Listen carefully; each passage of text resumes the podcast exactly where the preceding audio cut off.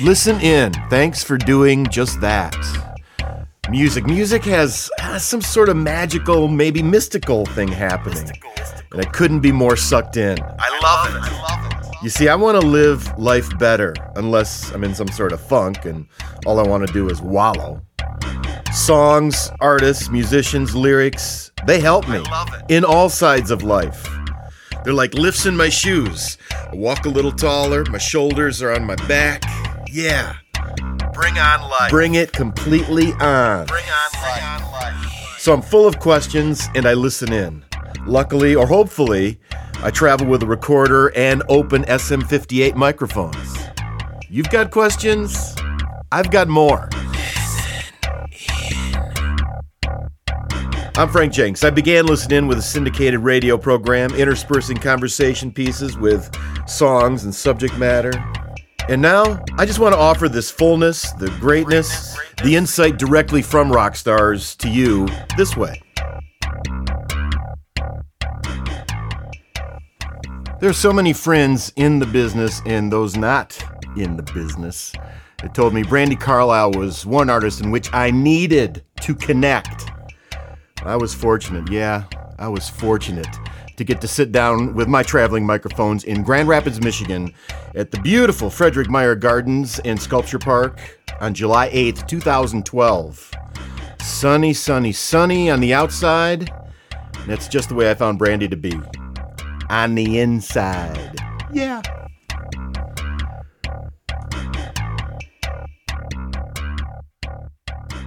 Here's why I um here's why I latched latched onto you. Is that a is that a good thing to say about somebody you don't know? I went out looking for answers and never left town. I love that line. Oh yeah. Have you have you found any answers?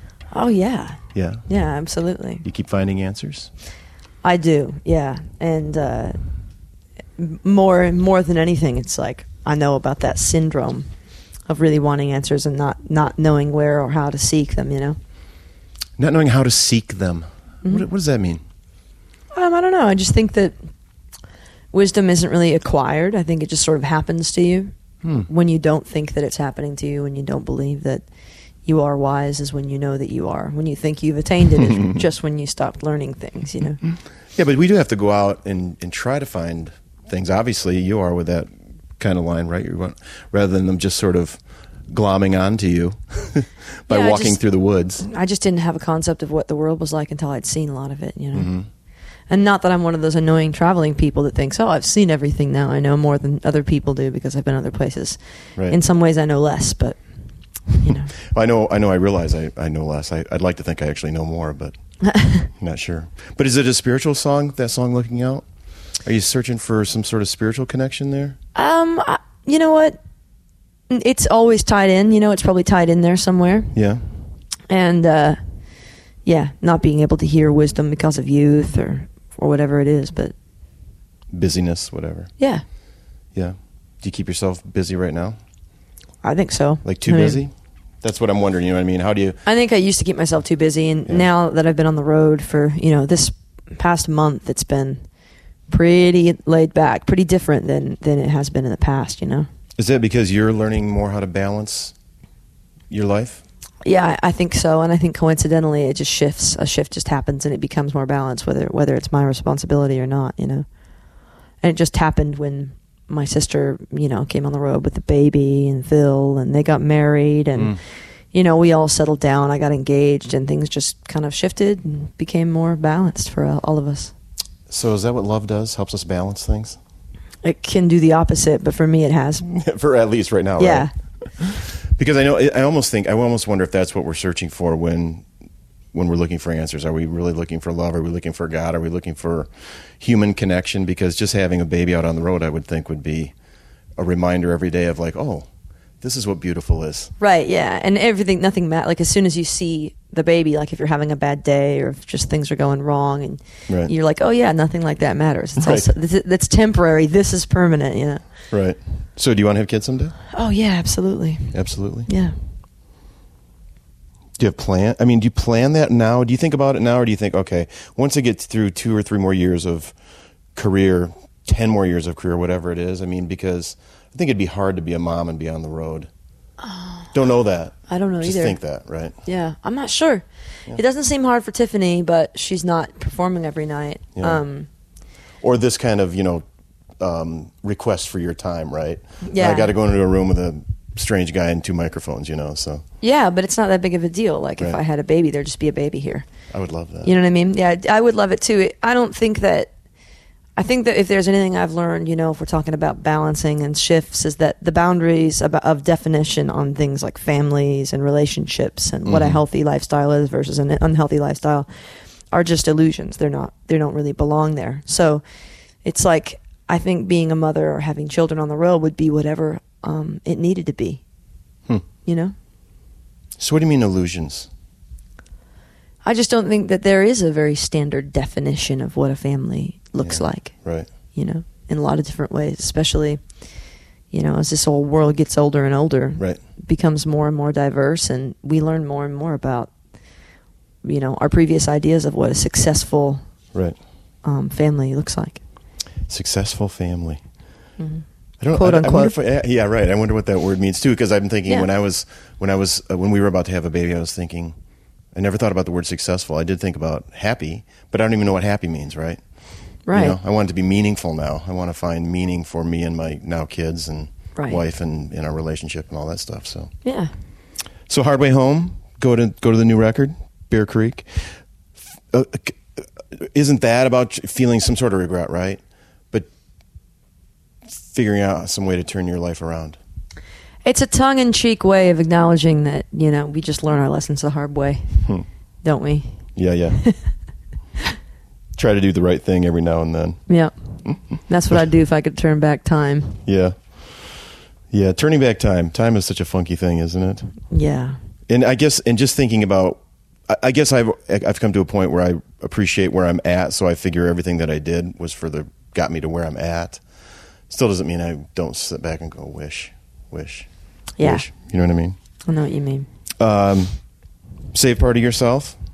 Kind of, kind of diving into friendship world there, are you, or who? No, you know what? That's a song that Tim wrote, our guitar player Tim, and uh, he wrote that song. Uh, we were in the Colorado Rocky Mountains. We were playing a place called Mishawaka Amphitheater. and He played that tune for me, and it was must have been the scenery or the day, but I was really, really moved by it and felt that I could relate to that sentiment in so many ways. Mhm. That um, you know, I w- insisted that we record it right then and there, which we did on the bus. Really? And we used a lot of the tracks from what we recorded on the bus on the record. But um, it was about some things that had happened in his life that I was there for him through. And Mm. I remembered seeing it. And, you know, I remember when he went through his divorce and what he must have been talking about. And Mhm. really wanted to sing that song for that reason. if I have a sort of a wide wide view of all the all the songs that I've been through for you is it's about relationships and about how we get along with each other. Is that how is that how you see it or do you even think about that? To me, I mean, that's the interesting thing. Interpersonal human relationships are the interesting thing to me. Yeah. That's the most complex thing that I think I can get a grip on. I'm, I'm no physicist, you know, so I'm not, you know, constantly thinking about the, you know, outer boundaries of the universe or the God particle. I'm, I'm more thinking about spirituality, interpersonal relationships, and how we relate to one another. So, Mhm. of course, that's what I tend to write about because I'm interested. so is there a spirit moving between us right now? I'm sure. You know what I mean? I mean, I just do you think about that kind of stuff when you're when you meet somebody or whether they're a close friend you've known them forever, you've just met somebody. I mean, do you think, okay, how's the spirit moving in this room or in this vicinity or how, is that? Do you think about that kind of stuff? Or yeah, just- I mean, I think there's a kismet in in any sort of meeting of of minds of any people. If if you just sort of go walk through life with the philosophy that we're all brothers and sisters somehow, Mhm. then yeah, absolutely, Mhm. which I do. And where do you think you learned that? in church? Yeah, Yeah, I learned that in church from as a as a young kid. That's always been my philosophy. yeah. Yeah, Still have the same sort of faith base that you had when you were a kid. yeah, Yeah, totally. completely. It's but it's got less boundaries than it had when I was a kid. Isn't that a good thing? Yes, it's the greatest thing. Because I think that's the hardest thing for people is once is that is that learning that the boundaries actually confine that world. Yeah, this guy Rob Bell, he's like one of my favorite writers. He wrote these really great books, one called Velvet Elvis, one called Love Wins. Oh, sure. He goes into this um, theory that like a person's faith should should be like a trampoline Mhm. or like some kind of a you know, a stretching, moving, malleable material. But a lot of people's faith are it's like a brick wall. And every single brick in a brick wall like the one you're leaning against has an integral integrity that supports the wall. And if one of those bricks is gone, the wall is compromised to the point of destruction. It will fall down eventually, whether it's going to happen today or tomorrow. Right. And you don't want your faith to be like that because if every single stone in a stone wall or every single brick in a brick wall is a absolute, is a belief, mm-hmm. and one's removed, what happens to your faith eventually? It's mm-hmm. going to deteriorate. Mm-hmm. So it should be threads and strands that can stretch and repair themselves and move, like with the boundaries of understanding. As we get older, I remember a time when, you know, I was hearing talk in church about how, you know, cloning and stem cell research would be impossible. And if it were, in fact, one day possible, that it would challenge the existence of God. Well, it doesn't challenge the existence of God in Right. any way. Yeah, how can it? But that's a that's a brick in the wall of, of faith Right. and belief system that, that compromises its integrity. Right. So do you have do you make sure you surround yourself with those conversations with those types of people who can question things and and stretch and move those bricks around to put them in different places? Whether I mean, you know what I mean, the proverbial malleable brick. Yeah, I just I prefer speaking with people who have a more malleable faith and can expand um, their understanding Yeah. beyond the absolutes that they've probably been subscribing to since they were five, six, seven years old of Sunday school age. You know, because the ambiguity of uh, Scripture is fascinating and really beautiful. My the thing I keep leaning on right now is that I think somewhere in the Bible it says like God is beyond all understanding. Yeah.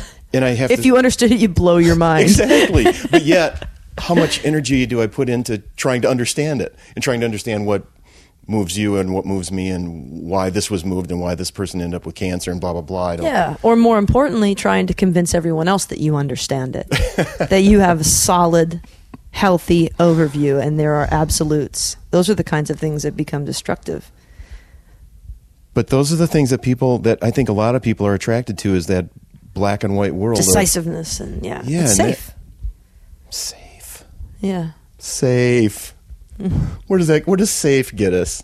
Right? Everything isn't a double yellow line. no. We got to pass things once in a while, or or pull off the road and and discover. If we hadn't moved past things, you know, throughout the last two hundred years in faith, what do you think our society would be right now? What would we be doing to each other? Yeah, right. Well, in my head, this type of conversation keeps that sort of faith alive. Mm-hmm. You know, and but I sometimes I step into various churches and I kind of go, "Wow, you people are going nowhere." You know, but yet it's a thriving organization that, and they believe that, and, I- and that's when I get all caught up in the minutia of what is this all about. You know what I mean? And and kind of wish I could figure it out. Yeah, I, I don't have a, grip on it, but my theory of the day is that My theory of the day, so beautiful. Thank you. so always changing, is that people just really crave assurances in life, and Yeah. church makes some assur- assurances to that to a very specific kind of person that are irresistible. You know, Mm-hmm. Yeah, yeah. So jump back into a song uh, that wasn't me. About I think there's a strength inside that you're that you're talking about there, aren't you? somehow, yeah, Yeah. Trusting yourself. I was not asking you to move on or forget, but but these are better days to be yeah. wrong. It's about an a- it's about an addict, you know, sort of asking for forgiveness and but realizing that there's serious wreckage beyond uh, just a simple, you know, sentiment. And it's about acknowledging that people left in the wake of addiction have a lot to overcome as well. You know, Mhm. so yeah, because that baggage I carry for that person too, right? yeah, right. Yeah. It's a total Al-Anon kid song. You can tell. you can tell. I know the Serenity Prayer. Uh, keep your heart young. There, I think we're looking back and and, and thinking happy thoughts. Yeah, Tim wrote that tune. Did he? Okay. Yeah, and I really gravitated towards it immediately, but didn't think I would ever end up singing it because I, I sort of thought it was like a boy song or something. Hmm. But after some reflection and after singing it a couple times for fun, just hanging around jamming, I was like, you know what? I do relate to this song Hmm. in a really big way. Another looking back song is 100, right? Yeah. You know, wondering what, what what it would be like if. Yeah. If you got that far, if you get that far, kind and I of hope we do. Yeah. I hope I do. How's that for selfish, right? Right. so we can, and then we can do an interview in what about uh, seventy more years? and also, you know, realizing that every birthday, like every year, is like you're you're pretty lucky to get one, you know, and making the promise to remember everything and stuff. So do you feel lucky? Because you've used the word lucky in, in, in your songs, but but even just from this conversation, you must feel blessed, right? Oh yeah, I use that word a lot too. You know. Right. But I, I don't know, maybe maybe because when I hear the word lucky, I wonder that sort of I sort of always latch onto that and again to use that phrase because I think I wonder if that's how how somebody feels. Because Lucky is just like I don't a know if there's luck out there, but Probably not. But It's it's just like a dumb luck way of saying basically, I don't deserve this. Yeah. I didn't do anything for this. Yeah. I just, it's just, I'm lucky, you know. yeah, yeah. Uh, a promise to keep more more about searching and searching for light in, in life. Is that how you saw it? Something like that. I mean, the way I saw that song when I first heard it was like, I thought the lyrics were incredibly sad. Mm-hmm. Just about, you know, getting stuck while the world's moving on, sort of past you. And that um, what you're looking for, even you can't, what you're asking people to do for you, you can't even do, you know, for them in return, which is just a bleak space to be in, I think. Right. Right. Then uh, then I dovetail it a little bit with Rise Again. You know, just trying to surrender that sort of thought. Maybe I'm dovetailing too much, but I, I don't know. I mean, I don't think so. The same people wrote these songs, so they're certainly tied together somehow, aren't they? and who and Tim who wrote Tim, did Tim write those too?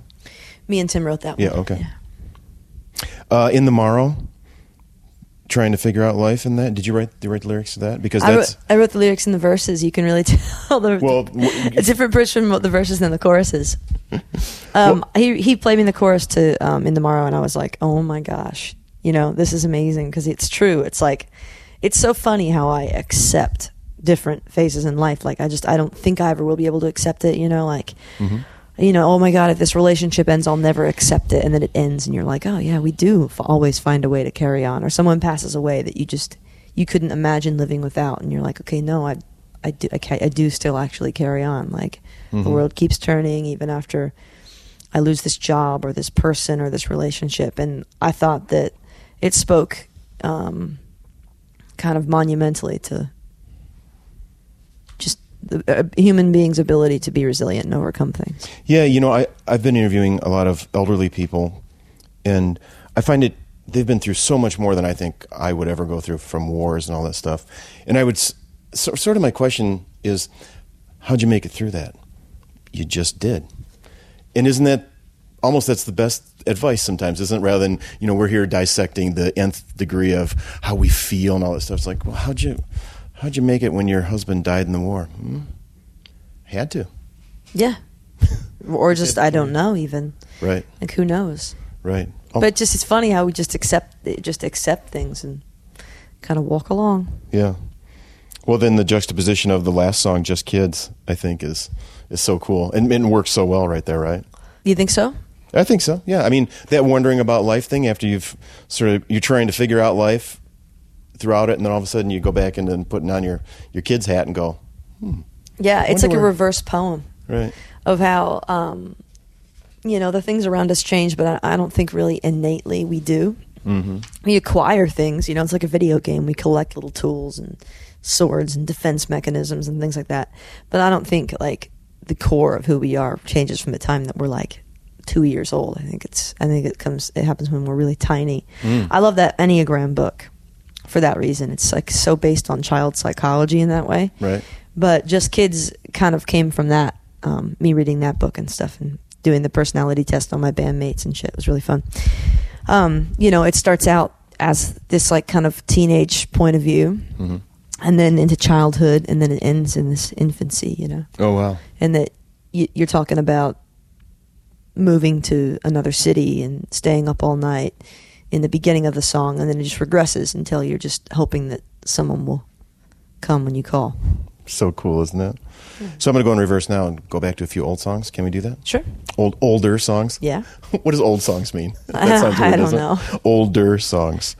Um, how about falling apart again? Fall Apart Again is the first song I ever Sorry, heard. fall the, apart again. Sorry. Oh, it's all right. F- uh, Fall Apart Again is the first song I ever heard the Twins do, and I was totally fascinated by it and in love with it. And um, I didn't have the nerve to ask them if I could sing it yet. And then I heard the story, and uh, I asked them if I could sing that song, and they said, "Yeah, you can sing any of our old songs." And I was like, "Okay, well, I want to sing the story and Fall Apart Again then." and those are the songs we brought into our band from the Twins' previous musical uh, endeavor. Endeavor. Yeah. How about uh, 60 years on? 60 years on, I think is um, probably my in my top three favorite Elton John songs of all time. Oh, okay. It's on Didn't know that. 1969 uh, Elton John, Elton John. Mm-hmm. I wonder how he feels singing that song now that he's Right. 65. Right.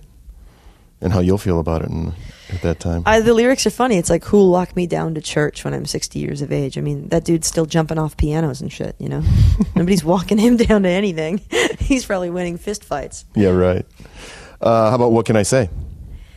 What can I say is um, a song that we uh, tacked on to Brandi Carlile, Brandi Carlile, after we had um, Oh, was it? Mm.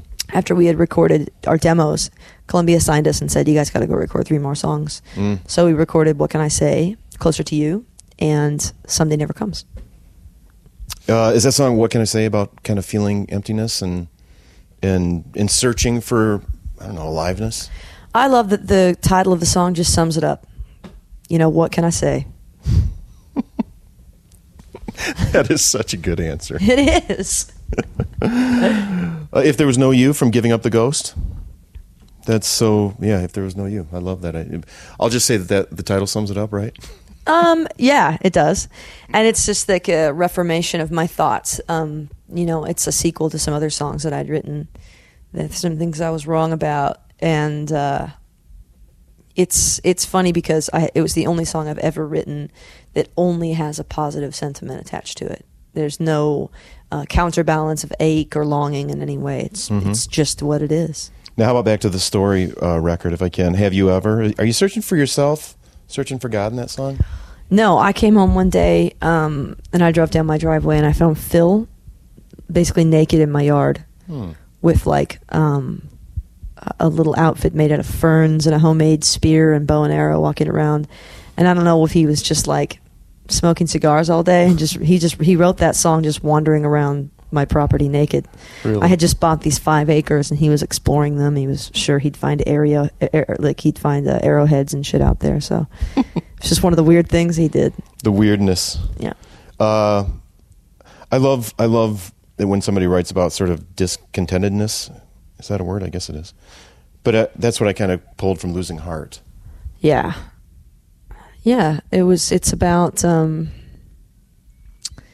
yeah, it's about it's about what it what it sounds like. It, at that time, um, me and the twins had been working really really hard and living almost exclusively in a van by touring on the road all the time and I was having voice problems and I was Balance having problems. anxiety Yeah, exactly. problems and um and I was just wondering if I was losing heart but that lasted about 5 minutes. Oh. Well, I think did you write Turpentine because of that? When you're caving in? Um, I wrote Turpentine um, before I met the twins um, when I was in around 19 years old Mm. about um, a growing separation that was happening between me and my brother, Hmm. who's almost a twin brother. And uh, we were musical together, just like the twins are. Yeah. And he was just kind of taking another path, and it was happening really slowly. And I was noticing that, you know, when you're a kid and you're you're fighting over something in the yard and you get in a fist fight, you can punch each other in the face, and like a half an hour later, you're building forts again, and it's no big sure. deal. But as you get older, even a, a harsh word or um, you know a bad phone call can have can leave these lasting scars and impressions. Yeah. And I was cautioning that I was noticing those that those cuts were taking a little longer to heal, Right. and that's what Turpentine is about. When it says, "I'm warning you that we're growing up." Hmm. I, I find it amazing how much power we sort of give that the, the when negative I'll say people, but things like that happen, that we just we just give them so much power sometimes, and I especially when you're a teenager. I mean, I, I have a lot of grace for myself around that because I mean, I don't know anybody that if if they had dug up their made notebook from you know 17 years old in high school Yeah. would really be going right on about So- the crap they'd written. So is my song about the same sort of? It is. It's Yeah. part of the same trilogy. Yeah, Perceptive. My song, Turpentine and Wasted, they're all about the same thing. Oh, okay. And If There Was No You is the sequel to those songs.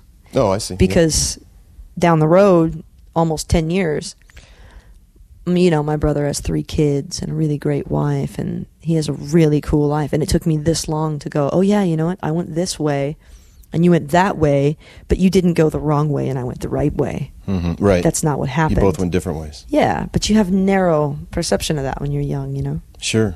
Well, especially when you have dreams, especially I think when you're having dreams of grandeur, of artistry, right? Yeah. Because this is the path you're going, and you're on. Stay on this path. Yeah, that's what turning 30 was all about. I mean, I had a song when I was 18 called Until I Die. It's on the story. Mhm. And the line in it says, you know, followers living in their hollow words, I've seen their nine to fives wash away their dreams. And I turned 30 and I suddenly realized that, you know, there's a whole half of my dreams that my 24 7 road life is washed away. Mm-hmm. And I think other people turn 30 and they realize their nine to fives have washed away their dreams of grandeur or career or self seeking, self importance, you know, enlightenment. Right. But then people that have been seeking that exclusively for 10 years might have seen their domestic self wash away. Right. So you happy about all this path so far? Yeah, I mean, thrilled. yeah. Yeah, I'm, I'm actually pretty genuinely happy, especially now that I kind of caught myself in mid obsession and realized that I can balance them. What were you obsessed about? Well, just what I was mentioning. Oh, just that stuff. Okay, career, Right. Okay. you know, focus, Yeah. Okay. tunnel Hey- vision. Hey, one more song off of the story is again today Mm-hmm. about feeling weak during that time. Again, today might be like a prequel in some ways to that wasn't me. Oh. You know what I mean? Like Right. catering to needing to um, needing to cater to uh, instability or people that you admire Yeah. and look up to, wanting to take care of them when really the roles should be reversed, kind of thing. So is that is that how you write? Is when when you're moved by something inside of you, almost about yourself or about somebody really close to you, and that's you have to just get it out, and it's maybe even therapeutic for you. Yeah, and then the feelings evolve and change as you change and grow, and then more songs happen, and it just becomes this evolution Mm-hmm. of one feeling that you know four or five records down the road Right. may have done a complete 180. You never know. Do you even think about where the music business is going? I mean, is, do you think it'll always be albums for you? And because I wonder, you right? Is it is it always going to sort of be a, a group of songs that that you? I just don't really care. There's so many things I want to do that I don't really care what it turns into, whether it turns into albums or singles or whether the you know major labels take a nosedive and the indies explode again like in the 90s or whether the mm-hmm. entire thing implodes and nobody even pays for music anymore. Actually, just don't care. As long as people still come to see you play, which they always will. Art survived the Great Depression and art survives you know every influx of technology and greed and it always will you know i, I played with dave matthews last night two nights at alpine valley 38000 people per night Hmm. and then i realized yeah you know what what i do isn't going away Right. No, it's not. No. And I- I almost wish, I almost think for an artist, let me say out loud, here's here's idea man Frank going on, right? I almost wish it were the 1800s, and the only way you could hear music is you'd have to go to it. yeah You know what I mean? It's like you there would be songs that you would perform and only perform and never record.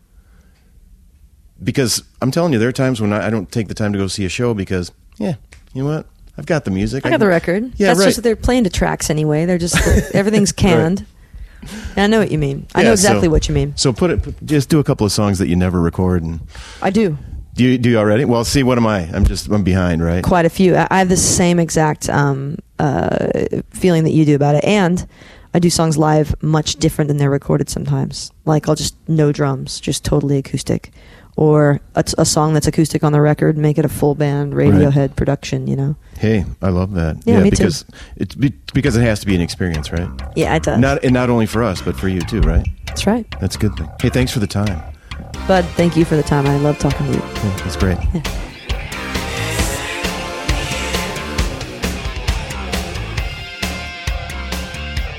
And they played Bohemian Rhapsody that night. Of all the songs I thought she might cover, that only entered my mind as a lark. She also did a stunning encore of Hallelujah. Ah, wow, it's great. I can only assume either is easily searchable on YouTube. Yeah, I love this conversation with Brandi.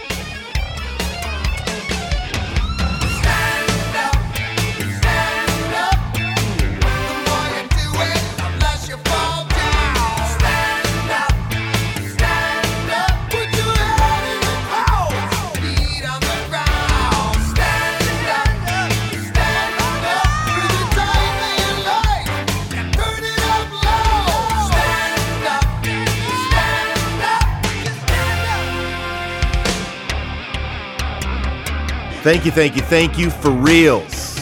I know you're searching. Don't don't stop. Keep on scouring lyrics and songs and movies and books and anywhere you can find inspiration.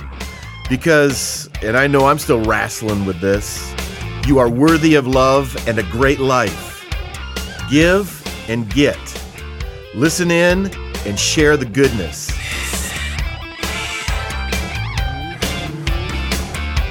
I sign off sincerely, comma, Frank Jenks. Questioner, interviewer, searcher, hoper.